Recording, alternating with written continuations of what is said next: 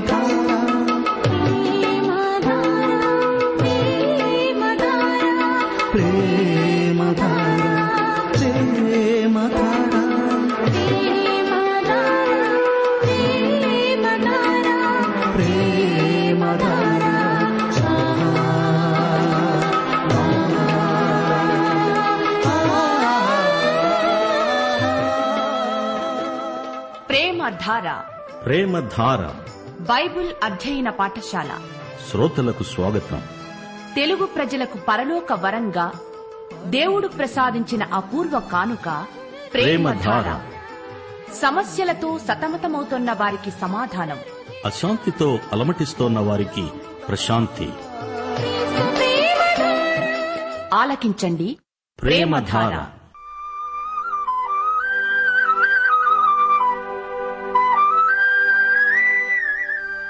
దేవుని ప్రజలైన ఆనాటి ఇస్రాయేలీల పాప ఫలితం. దేవాలయం నుండి దేవుని మహిమ వెడలిపోవటం. అయితే భయము కలిగి పాపము విడిచి వారు దేవుని వైపు తిరిగి నెడల షకీనా మహిమను తిరిగి ఇస్తాననటం ఎహెస్కేలు గ్రంథ సారాంశానికే తలమానికం.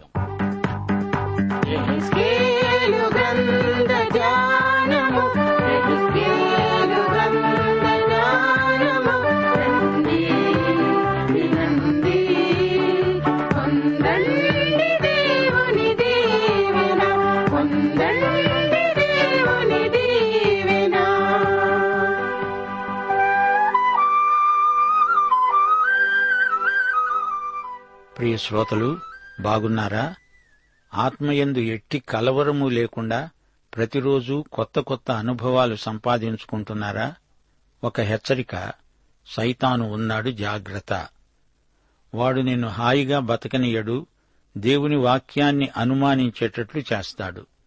దేవుని మంచితనాన్ని నమ్మకుండా చేస్తాడు. దేవుని వైపు చూడనీయడు సమస్యలను తెచ్చి అడ్డం పెడతాడు. మంచి విషయాల నుంచి చెడ్డ విషయాల మీదికి మనసును తిప్పి దారి తప్పేట్లు చేస్తాడు. పిరికి మందు నూరిపోస్తాడు. అపజయ చైతన్యంతో నిన్ను నింపేస్తాడు. చేయాల్సిన మంచి పనిని వాయిదా వేసేట్లు చేస్తాడు. సైతాను ఉన్నాడు జాగ్రత్త. యాకోబు పత్రిక నాలుగో అధ్యాయం ఏడో వచనం అపవాదిని అనగా సైతానును ఎదిరించండి అప్పుడు వాడు మీ వద్ద నుండి పారిపోతాడు. సరే రండి ప్రార్థన చేసుకుని నేటి పాఠం ప్రారంభించుకుంటాము. పరమతండ్రి దేవా కృపాసత్య సంపూర్ణుడా నీకు స్థుతులు కృతజ్ఞతలు. నీవు మమ్మలను ఎంతో ప్రేమించి యేసుక్రీస్తును మాకు అనుగ్రహించావు. ఏసే మాకు ఇవ్వబడిన మహావరం చెప్పశక్యము కాని వరం. దేవా ప్రియతండ్రి మమ్మలను కనికరించండి. మా జీవమునకు భక్తికి అవసరమైన వాక్యాహారమును మాకు వడ్డించండి. మమ్మలను సర్వసత్యములోనికి నడిపించండి. మాకు పరిశుద్ధత నీతి విమోచనము జ్ఞానము ఏసే అనే అనుభూతి కలిగించండి. ఆశ్చర్యకరమైన నీ వెలుగులో నడుస్తూ నీ గుణాతిశయములను అందరికీ ప్రచురపరిచే కృప మాకు అనుగ్రహించండి దేవా. మా దేశాన్ని దేశ ప్రజలను పరిపాలకులను అధికారులను సాంఘిక సేవకులను ఆశీర్వదించండి. దేశమందు శాంతి భద్రతలను నెలకొల్పి ప్రకృతి వైపరీత్యాల వల్ల ప్రజలకు హాని కలుగకుండా కాపాడండి. క్రీస్తునందు మీరు వాగ్దానము చేసిన సకలాశీర్వాదాలను అందరూ అనుభవించగలిగేటట్లు ప్రజలకు కనువిప్పు కలిగించండి. సంఘ ఉజ్జీవము కొరకై ప్రార్థిస్తున్నాము. కాపరుల కోసం సువార్థికుల కోసం ప్రత్యేకంగా ప్రార్థిస్తున్నాము. సంఘం స్వస్థపరిచే సంఘమై ప్రసంగ వేదికలు వాక్య ప్రకటనా సాధనములై సంఘ ఆరాధన సత్యముతో ఆత్మతో కొనసాగునట్లు మీ దీవెనలు సమృద్ధిగా కృమ్మరించుమని నేటి వాక్యాశీర్వాదములతో మమ్మలను నింపుమని యేసుక్రీస్తు వారి నామమున వేడుకుంటున్నాము తండ్రి. ఆమెన్. ప్రియ సోదరీ సోదరులారా ఈరోజు మన పాఠం ఎహెజ్కేల్ గ్రంథం నలభై ఒకటో అధ్యాయం నుంచి జాగ్రత్తగా వినండి. గత పాఠంలో ఎహెజ్కేలు దేవాలయ దర్శనం చూచాడు. ఎరుషలేము అందలి దేవాలయం నాశనమైపోయిన నేపథ్యంలో ఎహెజ్కేలు చూచిన దేవాలయ దర్శనం ప్రజలలో ఆశాభావాన్ని రేకెత్తించింది. ఈ దేవాలయం అక్షరార్థంగా నిర్మించబడదు. మళ్ళీ బలులు పాత నిబంధన బలిపీఠాలు ఉండవు. ప్రజలకు అర్థమయ్యేందుకు ఎహిజ్కేలు నిర్గమకాండం నుండి ద్వితీయోపదేశ కాండం వరకు వర్ణించబడిన క్రమంలోనే ఈ దార్శనిక దేవాలయాన్ని చూచి చెబుతున్నాడు. హెబ్రి పత్రిక పదో అధ్యాయం పదో వచనం యేసుక్రీస్తు యొక్క శరీరము ఒక్కసారి అర్పించబడడం చేత ఆ చిత్తమును బట్టి మనము పరిశుద్ధపరచబడి ఉన్నాము. ఈ దేవాలయం యేసుక్రీస్తు బలికి సంకేతం మాత్రమే. ఈ దేవాలయ దర్శనంలో మా శ్రోతలు దేవుని మహిమను తన ప్రజల కొరకై ఆయన నిత్య సంకల్పమును విశేషించి రాబోయే క్రీస్తును చూడగలగాలి. భౌతికమైనది ఆధ్యాత్మికమైన దానికి నీడ మాత్రమే అని గ్రహించాలి. నలభై నుండి నలభై మూడో అధ్యాయం వరకు దేవాలయం కొలతలు పేర్కొనబడినాయి. ఆ తరువాత దేవాలయాన్ని దేవుని మహిమ నింపివేసింది. ఏజ్కేలు మొదట యాజకుడు సులమోను నిర్మించిన దేవాలయం వివరాలు అతనికి బాగా తెలుసు. ఈ సందర్భంలో ప్రకటన గ్రంథం పదకొండో అధ్యాయం ఒకటి నుండి ఆరో వచనం వరకు మా శ్రోతలు పరిశీలించాలి. ఒకడు చేతికర్ర వంటి కొలకర్ర నాకిచ్చి అన్నాడు నీవు లేచి దేవుని ఆలయమును బలిపీఠమును కొలత వేసి ఆలయములో పూజించే వారిని లెక్కించు అన్నాడు. ఇక్కడ ఎహెజ్కేలు దర్శనంలో కూడా కొలతలు ఇవ్వబడినాయి. ఈ దర్శనం ఎహెజ్కేలుకు క్రీస్తుపూర్వం ఐదు వందల డెబ్బై మూడులో కలిగింది. కొలత అంటే దేవాలయంలోని ఆరాధన విధానమంతా దేవుని నిర్దిష్ట ప్రణాళిక అని అర్థం. కొలతలు తీసుకున్నవాడు దేవదూత. లేవియకాండం మొదటి అధ్యాయం ఆరు నుండి తొమ్మిదో వచనం వరకు బలి కార్యక్రమమంతా దేవుని ఆజ్ఞను అనుసరించే జరుగుతుంది. దహనబలి బలిపీఠం మీది అగ్ని దానిపై కట్టెలు యహోవాకు ఇంపైన సువాసన గల దహనబలి. ఎహజికేలు నలభై ఒకటో అధ్యాయం నాలుగో వచనం వినండి. ఇది అతి పరిశుద్ధ స్థలమని చెప్పి దాని నిడివిని కొలువగా ఇరవై మూరలు ఆలయానికి దానికి మధ్య వెడల్పు ఇరవై మూరలు అయింది. అది అతి పరిశుద్ధ స్థలం. ఇది దేవాలయంలోని గర్భగుడి నిర్గమకాండం ఇరవై ఆరో అధ్యాయం ముప్పై మూడు ముప్పై నాలుగు వచనాలు అడ్డుతెర పరిశుద్ధ స్థలాన్ని అతి పరిశుద్ధ స్థలాన్ని వేరు చేస్తుంది. అతి పరిశుద్ధ స్థలములో సాక్ష్యపు మందసము మీద కరుణాపీఠాన్ని ఉంచాలి. అక్కడే నిబంధన మందసం. అక్కడే దేవుని తేజోమహిమ నిండి ఉంటుంది. ప్రధాన యాజకుడు మాత్రమే సంవత్సరానికి ఒకసారి అందులోకి వెళ్ళగలడు జాతి యొక్క పాపాల కోసం ప్రాయశ్చిత్తార్థమైన విజ్ఞాపనలు ప్రధాన యాజకుడు చేస్తాడు. ఈ అతి పరిశుద్ధ స్థలం పాత కొత్త నిబంధనల్లో ఎంతో ప్రాముఖ్యమైన అంశం. హేజికేలు నలభై ఒకటో అధ్యాయం ఇరవై రెండో వచనం బలిపీఠము కర్రతో చేయబడింది దాని ఎత్తు మూడు మూరలు నిడివి రెండు మూరలు దాని పీఠము మూలము ప్రక్కలు మానుతో చేయబడినవి. ఇది యహోవా సముఖమందుండే బల్ల. సముఖపు బల్ల ధూపవేదిక ఇక్కడ పేర్కొనబడ్డాయి. నలభై ఒకటో అధ్యాయంలోని వివరాలలో కొన్ని మా శ్రోతలకు వినిపించగోరుతాము. ఆలయంలోని స్తంభాల కొలతలు వాకిలి స్తంభాలు మందిరపు గోడ మేడ గదులు అవి ముప్పై. అంతస్తులు పైకి పోను పోను విశాలమవుతాయి. మందిరము చుట్టూ నేలకట్టు గర్భాలయం కెరూబులు ఖర్జూరపు చెట్లు కర్రతో చేయబడిన బలిపీఠం సముఖపు బల్ల. ఎంతో అలంకారంగా రూపొందించబడిన బ్రహ్మాండమైన ఆలయమది మళ్ళీ ఇదే సత్యాన్ని మీకు జ్ఞాపకం చేస్తాము.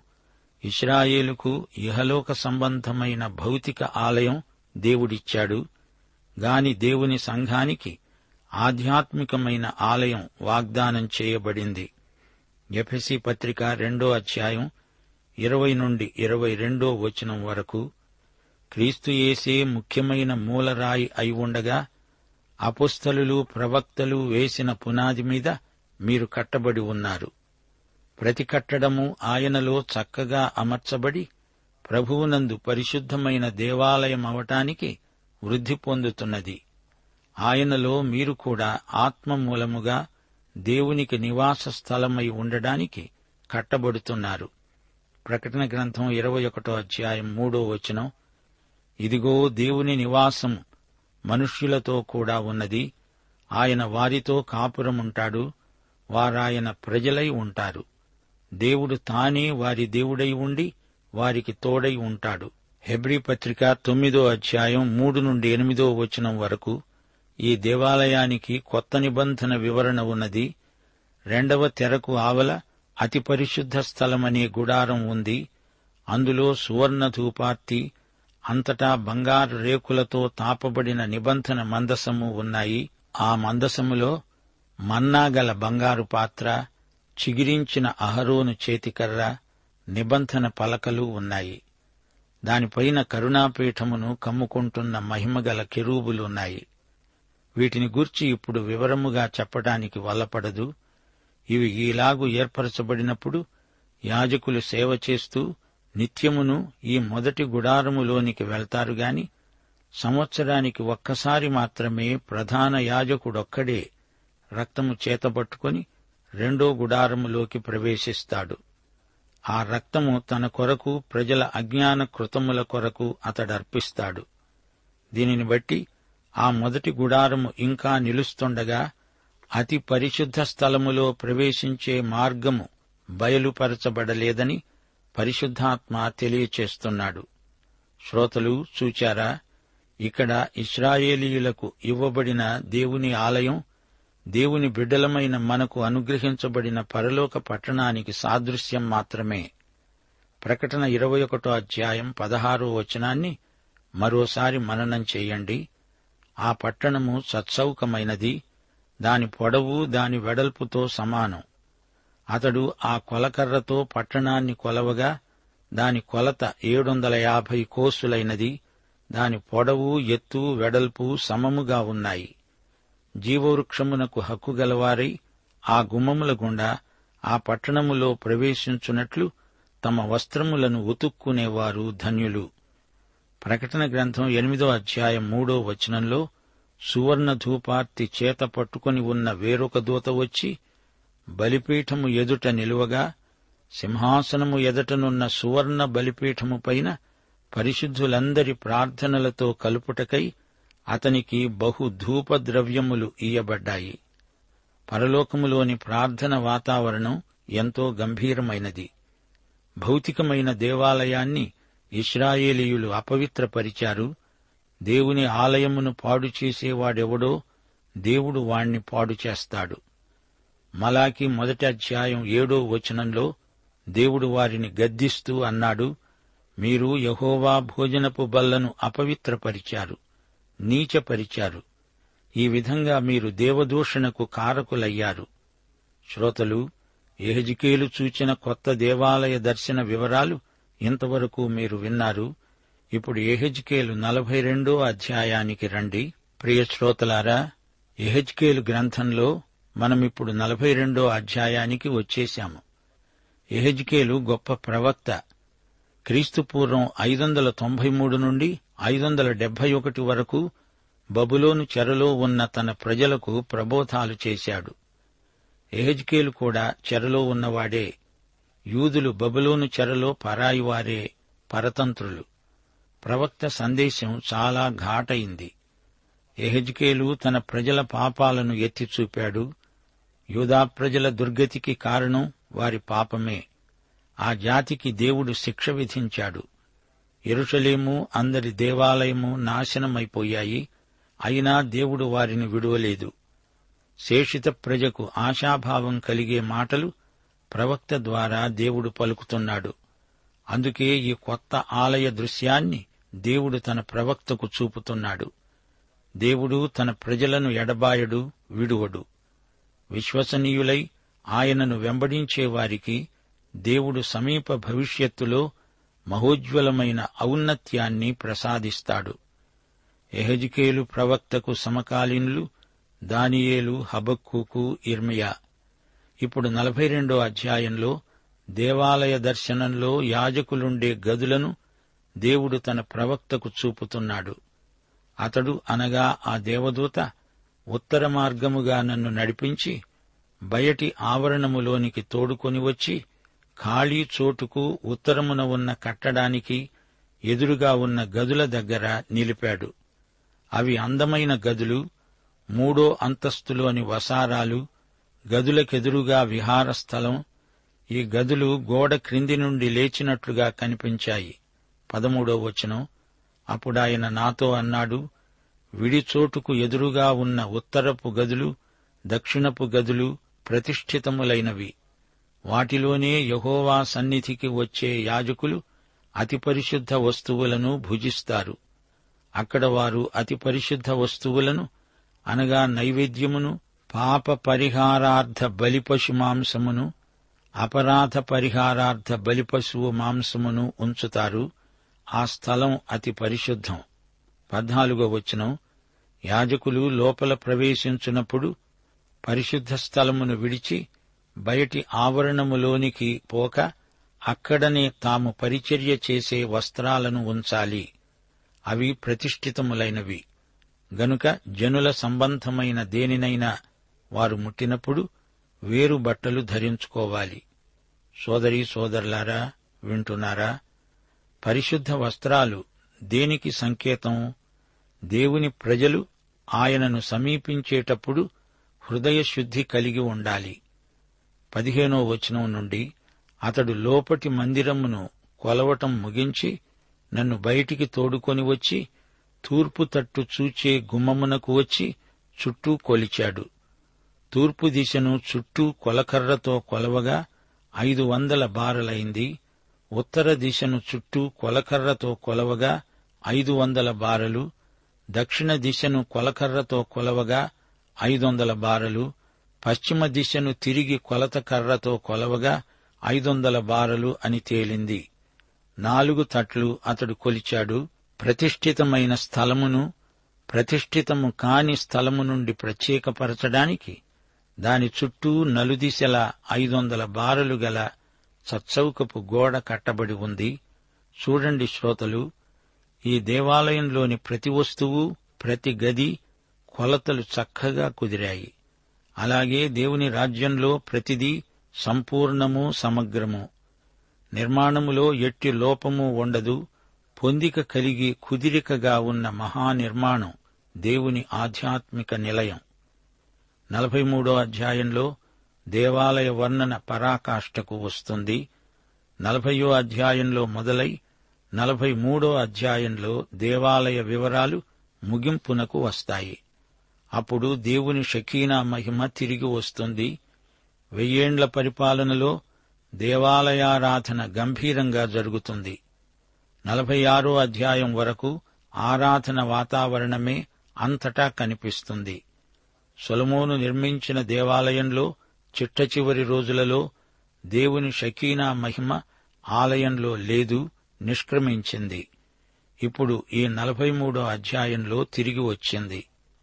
ఆలయంలో వారు ఆరాధించింది యేసుక్రీస్తునే. మొదటి వచనం తరువాత అతడు తూర్పు తట్టు చూచే గుమ్మమునకు నన్ను తోడుకొని రాగా ఇస్రాయేలీయుల దేవుని ప్రభావము తూర్పు దిక్కున కనపడింది. దాని నుండి పుట్టిన ధ్వని విస్తార జలముల ధ్వని వలె వినపడింది. ఆయన ప్రకాశము చేత భూమి ప్రజ్వరిల్లింది. నాకు కనపడే దర్శనము పట్టణాన్ని నాశనము చేయడానికి నేను రాగా నాకు కనపడిన దర్శనము వలె ఉన్నది. కెబారు నది దగ్గర నాకు కనపడిన దర్శనము వంటి దర్శనములు నాకు కనపడగా నేను సాగిలపడ్డాను. శ్రోతలు వింటున్నారా? షకీనా మహిమ తూర్పు దిక్కు నుండి వచ్చింది. తేజో మహిమ ఆలయమును నింపింది. యేసుక్రీస్తు రెండోసారి లోకానికి వచ్చేటప్పుడు తన మహిమను తనతో కూడా తెస్తాడు. ఆయన మొదటిసారి వచ్చినప్పుడు రెండు వేల సంవత్సరాల క్రిందట బెత్లహేములో జన్మించినప్పుడు ఆయన మహిమ ఆయనతో రాలేదు. యేసు తన మహిమను పరలోకంలో విడిచి మానవుడై మన మధ్యకు వచ్చాడు. మానవ శిశువై జన్మించాడు. తూర్పు నుండి ఆ మహిమ వచ్చింది. ఎహెజ్కేలు పదకొండో అధ్యాయం ఇరవై మూడో వచనంలో యహోవా మహిమ పట్టణములో నుండి పైకి ఎక్కి పట్టణపు తూర్పు దిశన ఉన్న కొండకు పైగా నిలిచింది. ఆ తరువాత పట్టణాన్ని విడిచిపెట్టి వెళ్ళిపోయింది తిరిగి అదే మహిమ తూర్పు దిశ నుంచే వస్తుందని ప్రవచనం. దేవుని మహిమ ఎప్పుడైతే గతించిందో అప్పుడే నాశనం మొదలైంది. మహిమ తిరిగి రావటంతో ఆనందోత్సాహాలు వెల్లివిరిశాయి. పన్నెండో వచనం. ఆ మందిరమును గూర్చిన విధి ఏదనగా పర్వతము మీద దానికి చేరికైన స్థలమంతా అతి పరిశుద్ధం. మందిరమును గూర్చిన విధి ఇదే. దేవుని ఆలయమందు ప్రాతిపదిక నియమం పరిశుద్ధత. దేవుని చర్యలన్నీ పరిశుద్ధమే. ఆయనలో పాపమనేది బొత్తిగా లేదు. దేవుడు పరిశుద్ధుడు గనుక మనము పరిశుద్ధులమై ఉండాలి. లేవియకాండం పంతొమ్మిదో అధ్యాయం ఒకటి రెండు వచనాలు ఒకటి పేతురు మొదటి అధ్యాయం పదిహేను పదహారు వచనాలు. దేవుడంటున్నాడు మీరు పరిశుద్ధులై ఉండాలి. మీ దేవుడనైన యహోవానగు నేను పరిశుద్ధుడనై ఉన్నాను. నేను పరిశుద్ధుడనై ఉన్నాను గనుక మీరు పరిశుద్ధులై ఉండండి అని రాయబడి ఉంది. కాగా మీరు విధేయులకు పిల్లలై మీ పూర్వపు అజ్ఞాన దశలో మీకు ఉండిన ఆశలను అనుసరించి ప్రవర్తించక మిమ్మును పిలిచినవాడు పరిశుద్ధుడై ఉన్న ప్రకారము మీరును సమస్త ప్రవర్తన యందు పరిశుద్ధులై ఉండండి. దేవునికి చెందిన ప్రజలు ఆయనకు ప్రతిష్ఠించబడినవారు.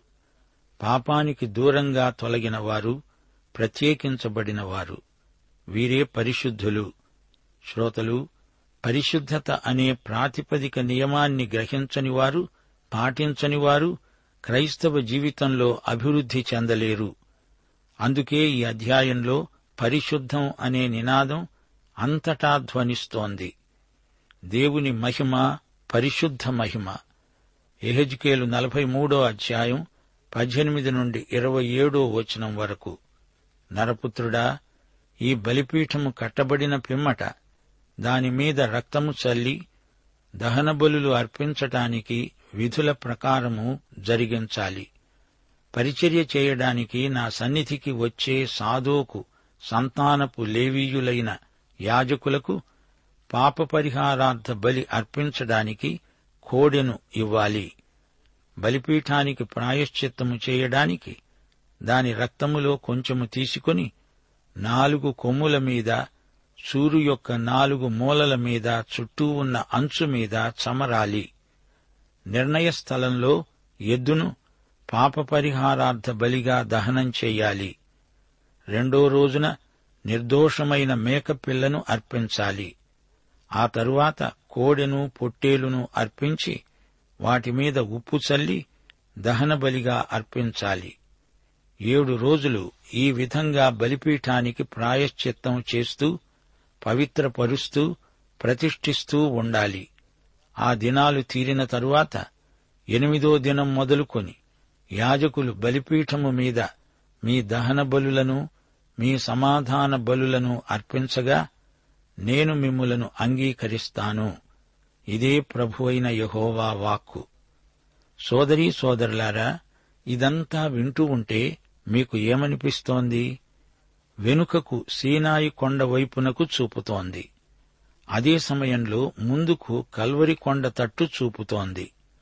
వీరు చెర నుండి తిరిగి తమ స్వదేశానికి వచ్చిన తరువాత మోషే ద్వారా నియమించబడిన ధర్మశాస్త్రీయ బలి విధానం ద్వారా ప్రాయశ్చిత్తం చేసుకుంటారు పాపక్షమాపణ పొందుతారు. అయితే ఈ రోజున క్రీస్తు రక్తమే మన ప్రాయశ్చిత్తం. యేసుక్రీస్తు మన కోసమై బలి అయిన దేవుని గొర్రెపిల్ల.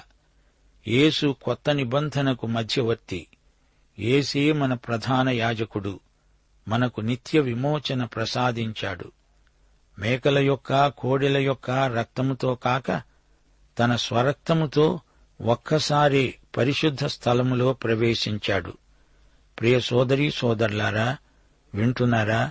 యహెజ్కేలు చూచిన దేవాలయ దర్శనం సీనాయి కొండను ధర్మశాస్త్రాన్ని మనకు మరొకసారి జ్ఞాపకం చేస్తోంది. అయితే కల్వరి కొండపై యేసు శిలువ బలియాగాన్ని గుర్తించండి. యేసు ప్రభువు తనను గురించి తానే ఏమన్నాడు? ఈ దేవాలయమును పడగొట్టండి. మూడు దినాలలో దీన్ని లేపుతాను. యేసు మన దేవాలయం. క్రీస్తునందు అన్నప్పుడు మనం ఆ దేవాలయంలో ఉన్నట్లే. దేవునికి స్తోత్రం. పాఠం ఇంతటితో సమాప్తం. మన ప్రభు అయిన యేసుక్రీస్తు వారి దివ్య కృప తండ్రి అయిన దేవుని ప్రేమ పరిశుద్ధాత్మ యొక్క అన్యోన్య సహవాసము మనకందరికీ సదాకాలము తోడై ఉండునుగాక. ఆమెన్.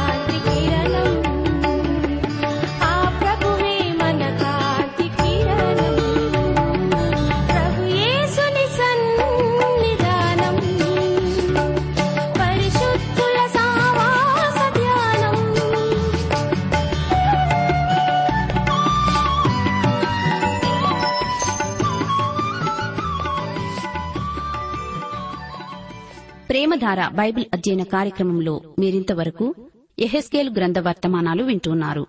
ఈ గ్రంథ వర్తమానాలు మీ అనుదిన ఆత్మీయ జీవితాన్ని మరింత బలపరుస్తున్నాయని భావిస్తున్నాం. ప్రస్తుతం మీరు వింటున్న ఎహెస్కేల్ గ్రంథ వర్తమానాలపై తిరిగి వచ్చిన దేవుని గొప్ప మహిమ అనే పుస్తకాన్ని సిద్ధం చేస్తున్నాం. తిరిగి వచ్చిన దేవుని గొప్ప మహిమ అనే ఈ పుస్తకాన్ని ఉచితంగా పొందగోరేవారు.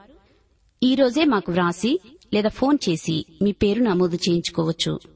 మరియు మీ ప్రార్థన అవసరతలు సలహాలు సందేహాలు వెంటనే మాకు తెలియపరచగలరు. మా చిరునామా ప్రేమధార ట్రాన్స్వర్ రేడియో ఇండియా తపాలా సంచి నాలుగు సికింద్రాబాద్ ఐదు సున్నా సున్నా సున్నా ఒకటి ఏడు.